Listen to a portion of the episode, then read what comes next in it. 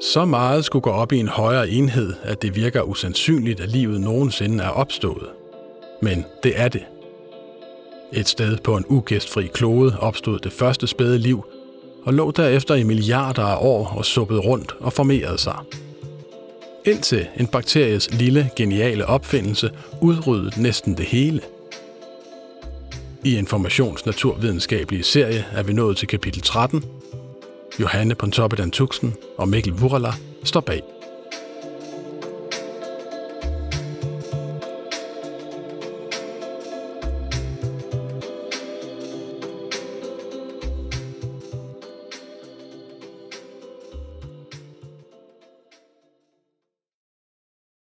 I et laboratorium i Odense står professor Sten Rasmussen og hans hold og roder med at skabe liv.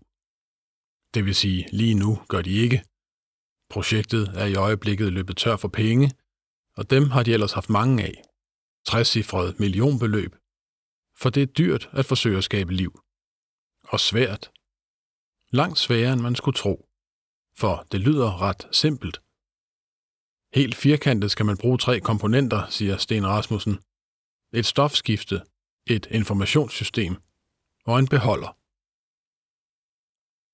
Stofskiftet er essentielt, fordi det tager forskellige stoffer og laver dem om til cellens byggesten, lidt på samme måde som når dit stofskifte ombygger makralmader til energi og proteiner.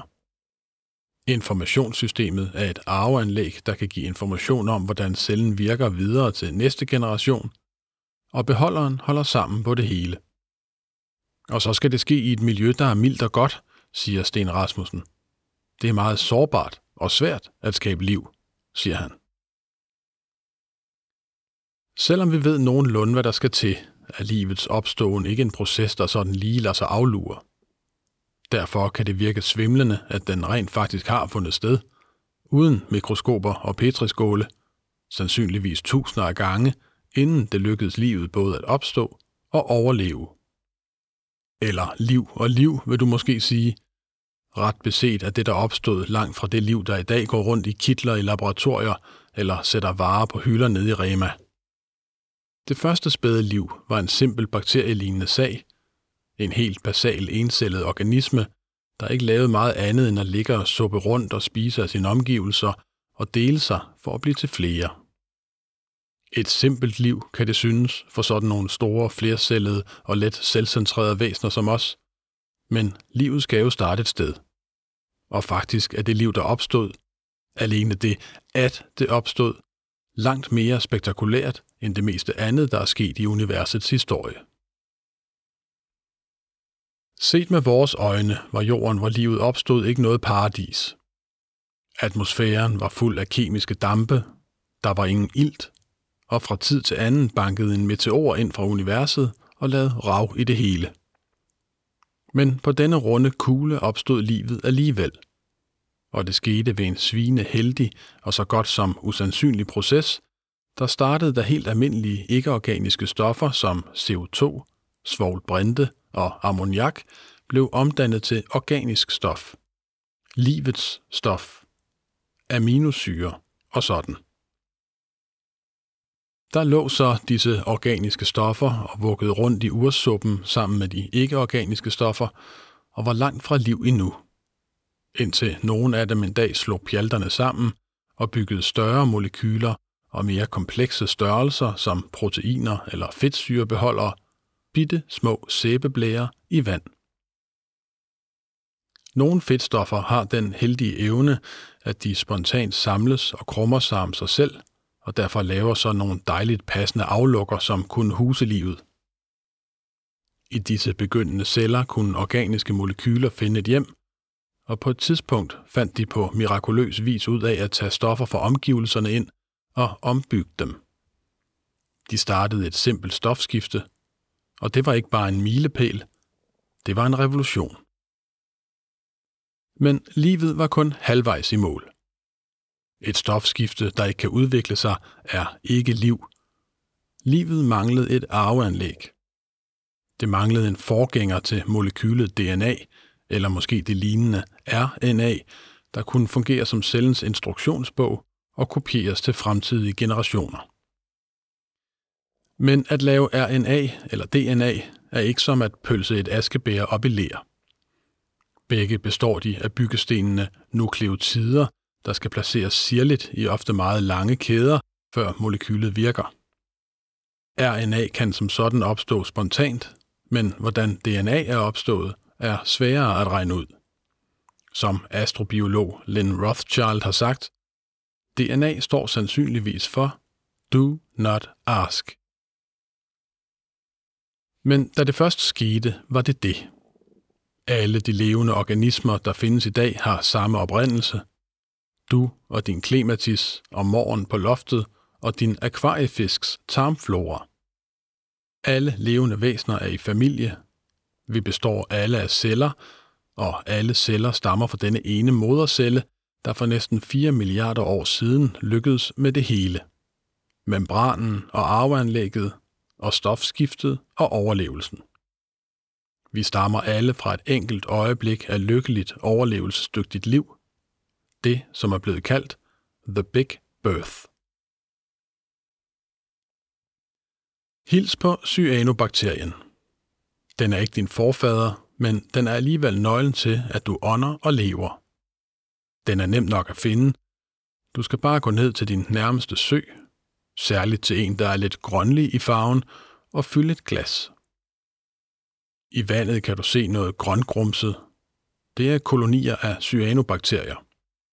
Den enkelte bakterie kan du ikke se, så skal du besøge en ven med et mikroskop, men hver for sig er cyanobakterierne bitte små og ligner blågrønne tic-tacs. Umiddelbart ser de underspillet ud. Det er ikke til at se, at deres forfædre for 2,5 milliarder år siden var skyld i en af de værste masseudslettelser i jordens historie. At de, uden at have planlagt det, dræbte næsten alt det liv, der havde trives og formeret sig i et lykkeligt bakteriebonanza. Iltkatastrofen er massemordet blevet kaldt, og det hele skyldtes, at en enkelt cyanobakterie begik en lille skæbnesvanger genistreg.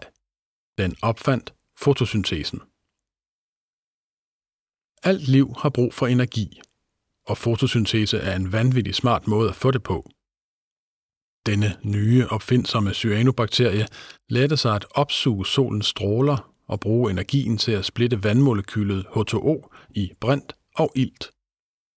Den nuppede brintet og lavede det om til lækre, energifyldte sukkerarter, men ilten vidste bakterien ikke, hvad den skulle gøre ved.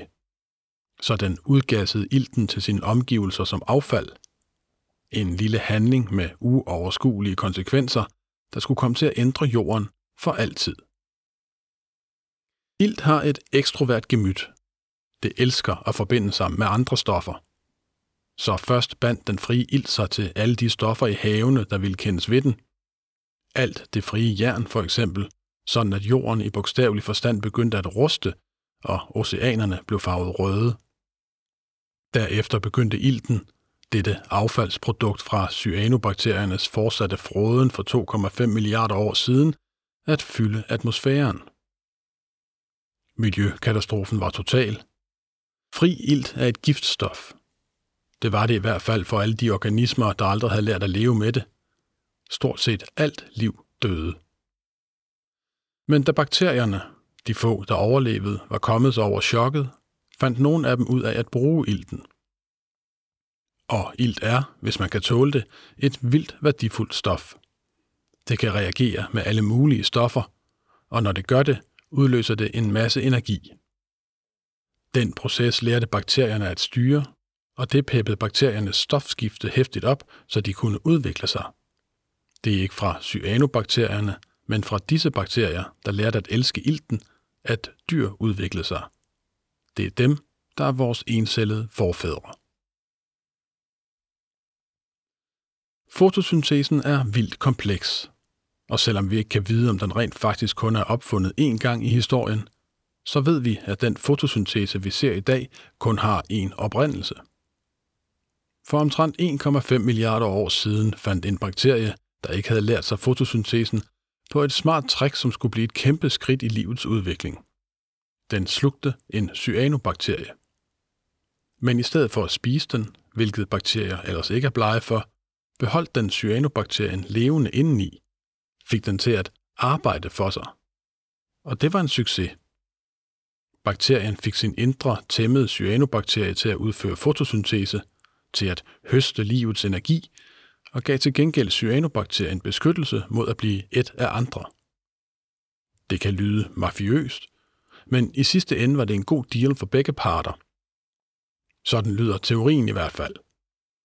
Bakterierne blev til alger, og deres indre cyanobakterier blev til grønkorn, som findes i alle grønne planter i dag. I egetræer og stuebirk, i ukrudt og mos. En anden stor bakterie slugte en lille bakterietype, der var god til at håndtere ilt, og pludselig husede værtsbakterien en fabrik, som var specialiseret i at bruge ilt til at frigøre energien fra maden. Du har faktisk selv disse små kraftværker i dig, i alle cellerne i din krop. De hedder mitokondrier, og det er dem, der giver dig energi. En helt ny organisme var født, den eukaryote celle, cellen med kerne. Pludselig kunne celler have en afgrænset kerne, hvor arvematerialet hører hjemme, og ud i hjørnerne af cellen kunne der så være indre celler, der udførte meget specialiserede opgaver. De eukaryote celler voksede og voksede. De lærte at slå sig sammen og blive til flercellede organismer, der udviklede sig og ændrede sig og skilte sig ud i forskellige typer og arter, til planter og dyr, der kravlede på land og udfoldede sig indtil livet en dag tog form af en voksen mand, der går rundt på et universitet i Odense og forsøger at få liv til at opstå. Professor Sten Rasmussen tror, vi er tæt på at skabe kunstigt liv. Hvilket ikke bare kan tilfredsstille vores tørst efter at forstå, hvad liv er, siger han, men også på længere sigt vil kunne bruges til at bygge organiske alternativer til plastik og computerkomponenter og alt det andet, vi i dag bygger og bruger og smider på lossepladsen. En fuldstændigt bæredygtig teknologi, siger han, der vil indgå i det store naturlige kredsløb. Jeg mener, vi er lige på vippen til at skabe liv, siger Sten Rasmussen og ler. Men det mente jeg også for 10 år siden. Der er mange ekstra komplikationer i at få det hele til at spille. Derfor er det måske ikke så underligt, at det tog milliarder af år for livet at udvikle sig, fra den første lille encellede bakterie til flercellede organismer, der blev mere og mere avancerede. Men der slutter historien ikke for de encellede organismer. Slet ikke. De lever og trives i bedste velgående. Både encellede og flercellede mikrober lever i kvintillioner i dit indre og på din hud, mellem din øjenbryn og under hver eneste skridt, du tager. I din krop er der flere mikrober, end der er menneskeceller. I langt det meste af jordens historie var den ikke befolket af andet liv end mikroorganismer. De er her stadig. Vi er sådan set bare store busser, der transporterer dem rundt. Mikroorganismerne var her først, og de vil overleve os. Det er deres jord.